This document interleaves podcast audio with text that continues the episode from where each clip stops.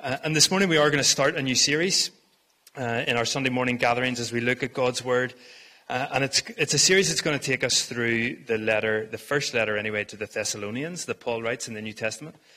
Um, and so this is a wonderful letter. Uh, there are two letters that Paul writes to this church, um, and they are jam packed full of punchy, uh, powerful teaching. Um, and, I, and I wonder, whenever you hear all right, we're doing a series on First Thessalonians. I wonder what your immediate response is. Um, if you've been a Christian for a while, I wonder what your knowledge of First Thessalonians is or your experience in it. Maybe you've studied it in depth. Maybe you know it well. Um, my, my assumption is there's lots of us who haven't spent a lot of time in this letter. And as I've been spending more time in this letter, it's, it's really struck me that that's a real shame. This is a great letter. As I said, it's short. You could easily read it in one sitting. Uh, but yet it is full of so much helpful, relevant, timely, powerful teaching for us as God's people. Uh, and so I would encourage you, uh, maybe sometime this week, if you can, to read through the whole letter. Um, as I said, you could do that in one sitting, maybe take the five chapters and divide it up over the week. Um, but let's invest in our time in this brilliant, wonderful gift that God has given to us in this letter. And it is a letter that the Apostle Paul wrote to the church in Thessalonica. Thessalonica. Uh, and that means that we are not necessarily the immediate audience that first received this. Yet, because this is God's word, Paul wrote this letter under the inspiration of God the Spirit. And so we know that it is eternally good for God's people. It is, it is eternally profitable for us uh, and good for us to learn from. And so I'm excited about what God may teach us as we, as we engage with this letter over the next few weeks. If you do get a chance to read through the letter as a whole, uh, you'll start to see some themes which come to the, to the surface. Uh, we very quickly see Paul's love and affection for this church. And you see that through the language that he uses right from the very start. Uh, we hear the, of the great reputation this church has within the area and the region that it's in, which is in Macedonia, ancient Macedonia, modern day Greece. And so we hear of this wonderful reputation the church has. And then we see Paul's teaching, his instruction to this church on a wide variety of really relevant issues. Issues like work, sharing the gospel, persevering under persecution, knowing God's will, maturing as a Christian, relationships within the church. All of that and more are included in these five chapters. And as I'm sure you'll agree, these are still very live, relevant issues for us as we seek to uh, follow God and obey His ways in our day to day lives now. And one of the other themes which keeps cropping up uh, time and time again across the pages of both letters is the second coming of Christ. In the first letter, each one of the five chapters references it in some way, whether by direct teaching or almost as Paul is passing through. He mentions the second coming of Christ, how the people are waiting for that day, and how they should live in the light of that day coming. And so it's clear that because Paul mentions it so much, and indeed as we'll engage with the letter more, we see that this was a real issue for the church, which is why Paul then addressed it in his letter. We see that this is a key issue for this church in Thessalonica, but also for us, for all Christians. All Christians everywhere through all time, the second coming of Christ is a key teaching that we need to engage with. It's something we definitely should be aware of. Jesus is coming back. That, that, that's good news. Jesus is coming back. And yes, as we celebrated at Christmas, he gloriously yet humbly came from heaven to take on human flesh, to live in this world, to die a death on the cross, taking the penalty of sin upon himself, yet not being able to be withheld or be held and bound by death, he rose victorious from the grave that they put him in. He then ascended into heaven. And as he was ascending, as his disciples watch him, which is recorded for us at the very start of Acts, the angels come to him there and say this Men of Galilee, this is Acts 1, verse 11. The men of Galilee, the angel said, Why do you stand here looking into the sky? This same Jesus who has been taken from you into heaven will come back in the same way you have seen him go. Jesus will come back. He was here, he has left, he will return. And Jesus himself, of course, had promised that to his disciples. In John 14, we hear him saying, Jesus said to his followers, My Father's house has many rooms. If that were not so, would I have told you that I am going there to prepare a place for you? And if I go and prepare a place for you, I will come back and take you to be with me, so that you also may be where I am. Jesus is coming back. The first disciples completely and very rightly grasped that truth with real urgency. And so, as the message of the gospel spread from Jerusalem throughout the ancient Near East, that message, the gospel, included the truth that Jesus is coming back. And so you must respond to the wonderful message of salvation that he is bringing. And it is still a key part of the good news of Jesus Christ. He is coming back. And this is one of the reasons this is such vital news for us is because of the impact that that truth ought to have on the people who follow Jesus. See, as, as Christians live out our day to day lives, we do so in the certainty of what is to come. We know that Jesus is returning again. That future is certain. He has promised it. It will come to be. And therefore, the Bible shows us, and it's clear through 1 Thessalonians, that our lives now should be lived in light of what we know to be coming. That's why I'm going to call this series through this letter Double Vision. And I don't mean that negatively, as if there's blurriness or we all need to go and get our eyes checked or there's uncertainty about the second coming. No, quite the opposite. What Thessalonians shows us is that we will benefit by having our vision on two simultaneous realities. Firstly, we do look forward. We look forward to the second coming of Christ. We eagerly and expectantly look there because those, for those of us who are in Jesus, that day is a glorious day. And so that we look forward there, our King is coming back to usher in his kingdom in all its fullness. It is a glorious day for those who are in Christ. So we look there. But we shouldn't just keep our eyes there. You see, if we only focus on the future, then we lose what God has for us in the here and now. And that's not right either. Jesus is coming, yes and amen. But until that day, He's got stuff for us to do for Him in the here and now while we're still here. And therefore, aware of and expectant for the future that we know is coming, we live and serve for Him now until He comes or calls us home. And so we have double vision. We live life in the present with confidence in the future. It's about life in the present, very really, truly rooted in the present with a confidence in what is to come in the future. And so our lives now are fueled by, they're encouraged by, they're, they're keenly aware of the future coming of our King. And so we live with the present reality in front of us, confident knowing, knowing what's coming. And indeed, as we get into 1 Thessalonians, we see this right in the first chapter, right at the very end of 1 Thessalonians chapter 1, um, we see Paul mentioning the reality of this double vision. In verses 9 and 10, I'll put the, these on the screen because we're actually going to spend the majority of our time not looking at the letter this morning. We'll come back to that in a second. And so 1 Thessalonians 1, verses 9 and 10, we see Paul saying this. He's talking about the reputation that this church have and what others are saying about this church in Thessalonica. And they tell us, verse 9, they tell us how you turned to God from idols to serve the living and true God and to wait for his Son from heaven, whom he raised from the dead, Jesus, who rescues us from the coming wrath. Can you see those two actions, those two verbs that these people are living through? They, they, they are serving and waiting. They serve God now, the God who has saved them now, yes, while they wait for his coming. And so they are living with this double vision, and I think the Lord would have us do the same. That as we live in the very present here and now, yes, very aware of what's going on in front of us, we don't live with our minds so focused on the future that we're of no, no present reality. We don't have our roots set down in the real world that we live in now. But it's this double vision that we serve the living God in our here and now while we wait for his coming. So that's one of the themes that we see throughout this letter, indeed throughout both letters, but particularly chapter uh, the first letter. And so what I would like to do is to think now, with that big picture of the letter in front of us, I'd like us to, to go back, in a sense.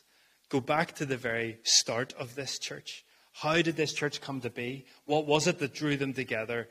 And how can we learn from what drew them together in the first place about the themes that we then see throughout this letter?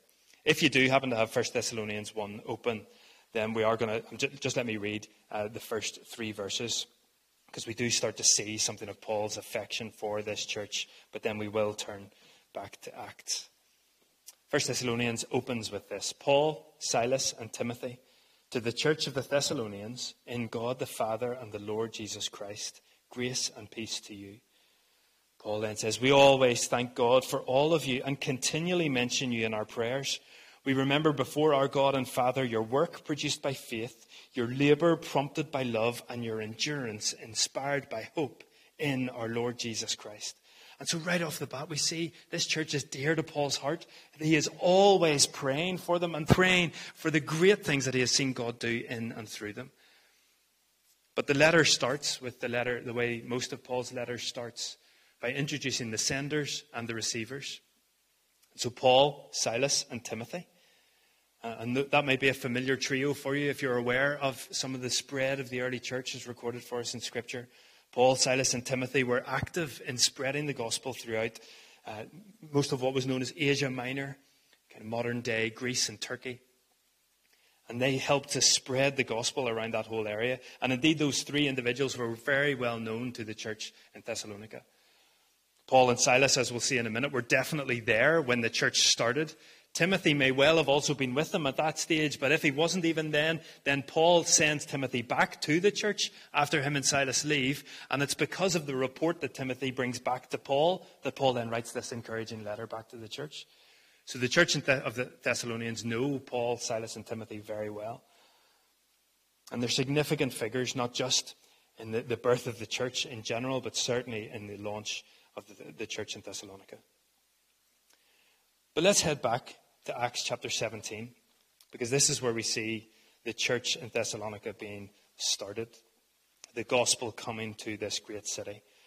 And I'd love us to read uh, the first nine and a half verses or so as we see the gospel coming to this city. Because as I said, when we do that, it helps us to see the foundation for what this, what kind of church this is, what kind of issues are going on in Thessalonica at the time, which will affect the way this church is, is acting and the importance of the teaching that Paul gives them.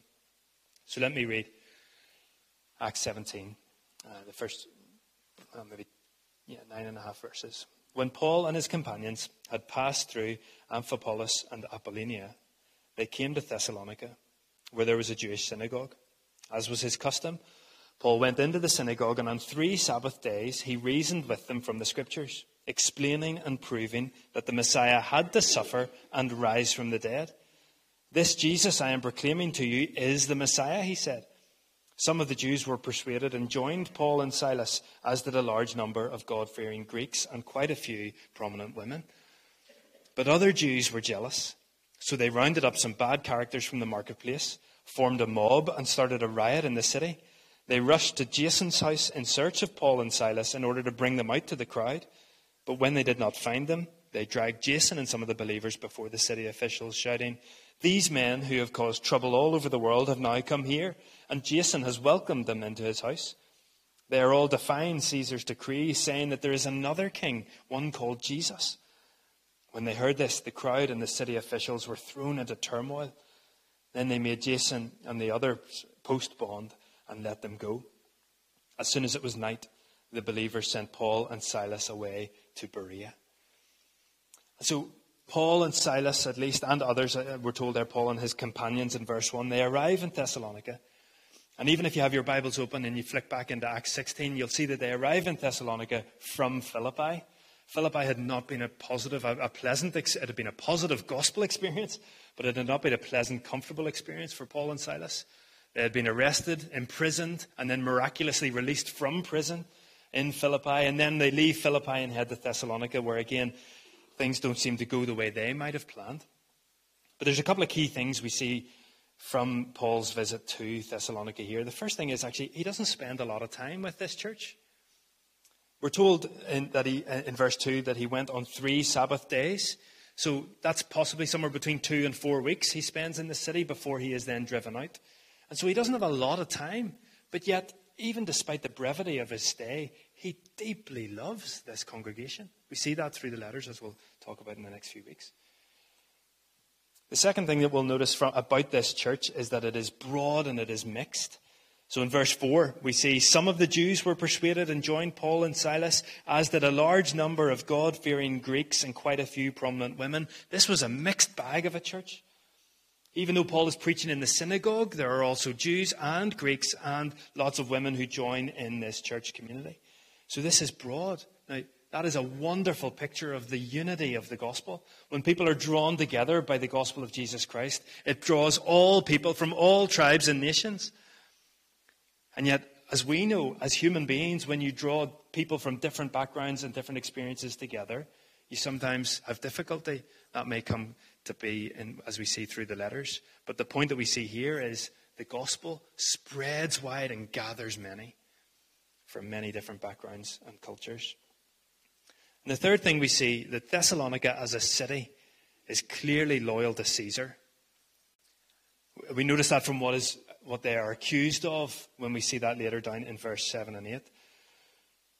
But that's important because Thessalonica was indeed the, the, the, Roman capital of this area of Macedonia.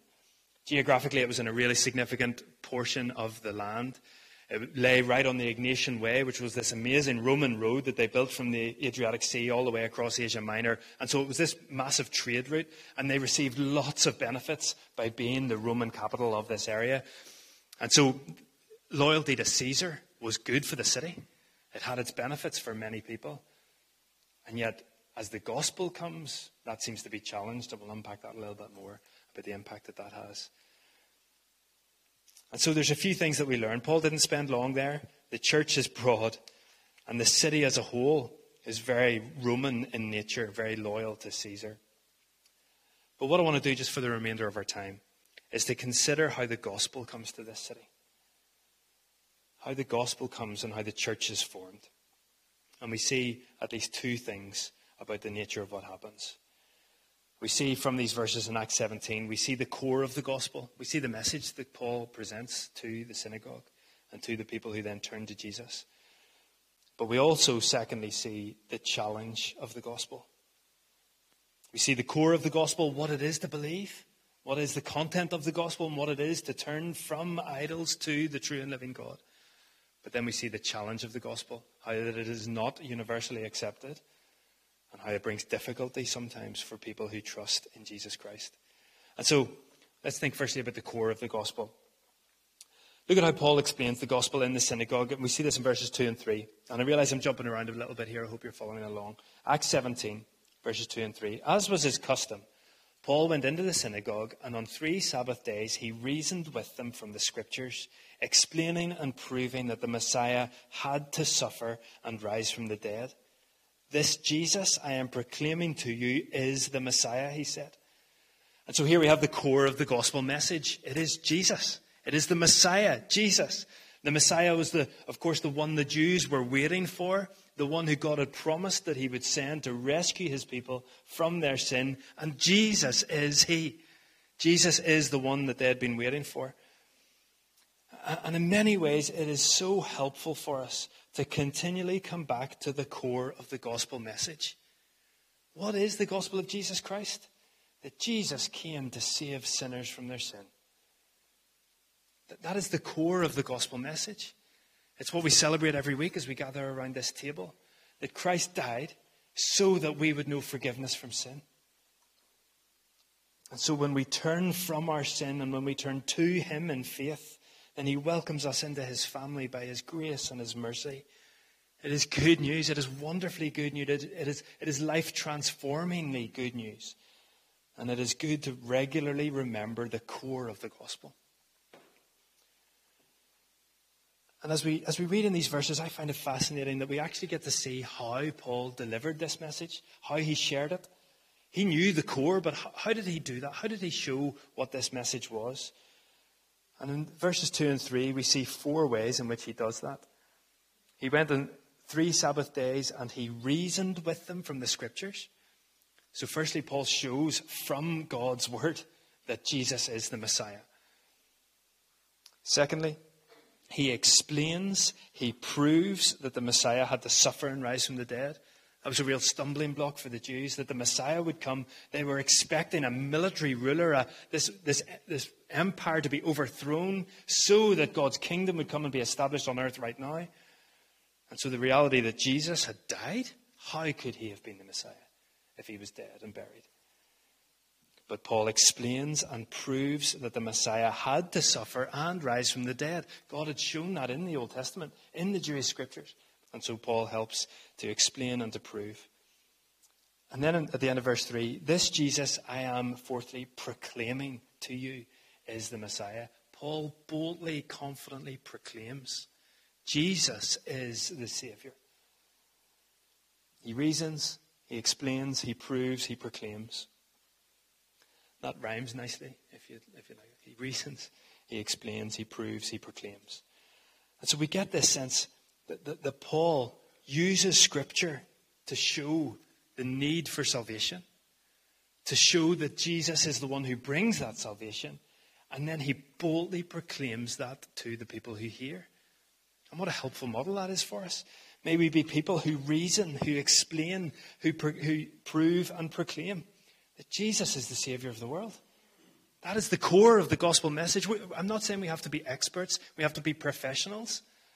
Some of us are really cowed by, by evangelism. I get that, I understand that. We may, as we see later, we may not have a warm reception to that message, but this is the core of the gospel. Jesus is the one who saves people from sin. And we can know that with confidence because Scripture is clear and because Jesus has done all that is needed for people to know forgiveness for, from sin and life in all its fullness. And so Jesus is the Messiah, He is the Savior. That's the core of the gospel. And the second thing we see in this passage, at least, is the challenge then of the gospel. See, we see the reality that there is a mixed response here. There are some, as we saw in verse 4, some of the Jews were persuaded and joined Paul and Silas, as did a large number of God fearing Greeks and quite a few prominent women. And then verse 5 But other Jews were jealous. So they round up a mob, they rush to Jason's house, they bring them before the city officials. There will be some, as we share the gospel message, there will be some who gladly and sincerely accept that wonderful good news, and there will be others who don't. And that is devastatingly sad. But there, it's because there is a challenge in the gospel. See, the challenge of the gospel is the reality that Jesus is king. That we see that in verse 6 and 7 as the people bring Jason and the believers before the city officials. And in verse 7, they said, they, have, they are all defying Caesar's decrees, saying that there is another king, one called Jesus. Jesus is king. And in a city like Thessalonica, where allegiance to Caesar was the way to peace, that was the way to prosperity, to come and claim that there's another king who should be bowed before, that was dangerous. It was a dangerous message. Yet, the reality for those who turn to Jesus, we claim him as king. He is Lord of our lives. That's what it means to turn to him. We can't turn to him any other way. We can't turn to him with any less uh, submission than that because of who he is and all he's done. And that idea of living with God and with Jesus as our king can be a challenge. All of us love being kings and queens of our own lives. That, that, that is our sinful nature. That is the way we are without him. And so to relinquish and surrender ourselves before him is difficult. It's a journey many of us are on, even as his followers. But certainly in that initial stage of responding to his good news, it's hard to say, yeah, okay, Jesus, you have control of my life. But we know from the Bible, and many of us know from experience, living with him as king is good news. That's what Paul talks about here this, this turn, this change, this shift in allegiance. It's what he talks about back in Thessalonians, in the letter to the first letter to the Thessalonians, in chapter 1, verse 9, he says that the reputation this church has was how they turned to God from idols. Oh, sorry. Turned to God from idols. And so they had to, they had to make that shift. They turned to God from idols to serve the true and living God. And I think when we hear this talk of idols, sometimes we think that that means little figurines that maybe sat on people's mantelpiece. That, that may well have been the case. There may well have been physical idols that people had in their homes. There, may, there were false gods who had temples that people went to to worship in. And therefore, with that idea in our minds, I think we sometimes think that this is archaic. That this is something from antiquity that doesn't take place now. We don't have idols in our day. But I think when we appreciate that an idol is anything that we are devoted to or dependent on, actually then we see that definition broadens out a lot, doesn't it? An idol is something that we give glory to that doesn't deserve it. It's something that we devote ourselves to or become dependent upon for our satisfaction. But that thing can never fulfill that. And therefore, when we think of an idol like that, then we do start to see things, idols in our own hearts, whether it's money or career progression or, or social acceptance or educational attainment or relationship status or, or fitness goals or physical appearance. There's, there's so many things that we devote ourselves to that we've become dependent upon for our true happiness. And the Bible helps us to see the, the folly in that because those things can never satisfy. Those things can certainly never remove sin. And so the message of 1 Thessalonians 1 9 is that to follow God means turning from those false gods to the true and living God. And spoken into a city where Caesar was held up as the one and true God. This was dangerous, this was challenging, yet all of us need to hear this. The Christians in Thessalonica needed to hear that too. It brought real difficulty for them. Jason and the believers were put through the mill because of their allegiance now away from Rome to Christ. And yet it is good news still. We can be completely devoted to and dependent upon Jesus. He is not an idol because idols are false. He is the true and living God. And the reality is that even though we, we struggle to turn away from our idols, and indeed many of us still do, as I said, God has made the way. He, he knows where, where our rule and reign will take us in the end if we keep ourselves on the thrones of our own lives. He knows the destiny that that ends up with us, and it is His wrath, it is His judgment.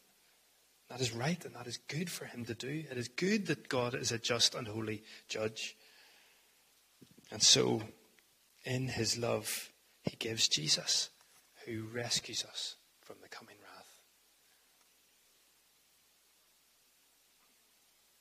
And because of what Jesus has done for us, then he came to bear that wrath, so that by turning from idols to him, we might know his forgiveness, his righteousness.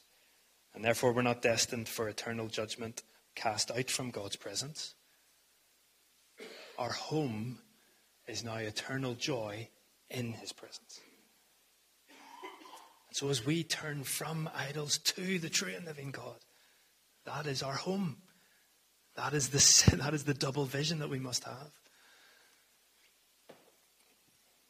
It's the message that Paul has consistently for the Thessalonians. He had it here in Acts 17. He uh, continues it throughout his letters. Jesus is the gospel. The good news of God is Jesus Christ. It is salvation from sin. That is the core of the gospel, and that comes with a challenge. Will we surrender our lives to Him, or will we continue to, to seek to live under our own rule and reign?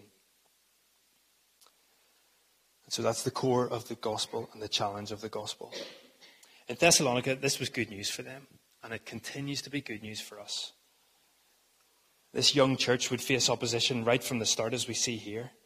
And to enable them to persevere through that and for their faith to thrive in that, Paul encourages them to adopt this double vision to live life in the present with confidence in the future, to serve and wait, to know that God is the God who saves. Jesus has taken the wrath, He has saved us from the coming wrath. And so, as we know our home is in Him, Serve him now as we wait. Jesus is coming back. And therefore, we can live in the light of his promises. We can live in the, the joy of his teaching. We can live, as, as Barry reminded us earlier, empowered by his Spirit. Because he longs to give life in all its fullness and life for all eternity. And so, as we seek to live as his followers in the here and now in 21st century East Belfast, let's maintain this double vision. Let's see him as the reigning king who is coming. And with the confidence that that brings, let's live a life of service for him with how he directs us in the here and now. And may he help us to do just that for his glory. Let's pray together. Our Heavenly Father, we thank you for your word. And we thank you, Father, that you continue to speak to us through your word, that your word is eternal your word is profitable for us. Your word is good for teaching and rebuking and correcting and training us in righteousness so that we would then be equipped for every good work that you have for us. And so we pray as we embark on this journey through 1 Thessalonians, we thank you, Father, for that letter. We thank you for the church in Thessalonica. We thank you for how the gospel came to that city. And we thank you, God, for what you will continue to teach us as we engage in the words that Paul wrote to that, that young church. Lord, we pray that you would help us to live with this helpful and biblical double vision. That we would recognize that you have saved us, and you have saved us to do your work here. And we can do that with confidence, inspired and empowered by your Spirit, because we know that you, the great King of all the universe, is coming back. And so, would you help us, Father? To grasp both of those realities and therefore live in a way that glorifies you and that we may see many turn to trust in you as their Lord and Savior. It's in your wonderful name we pray. Amen.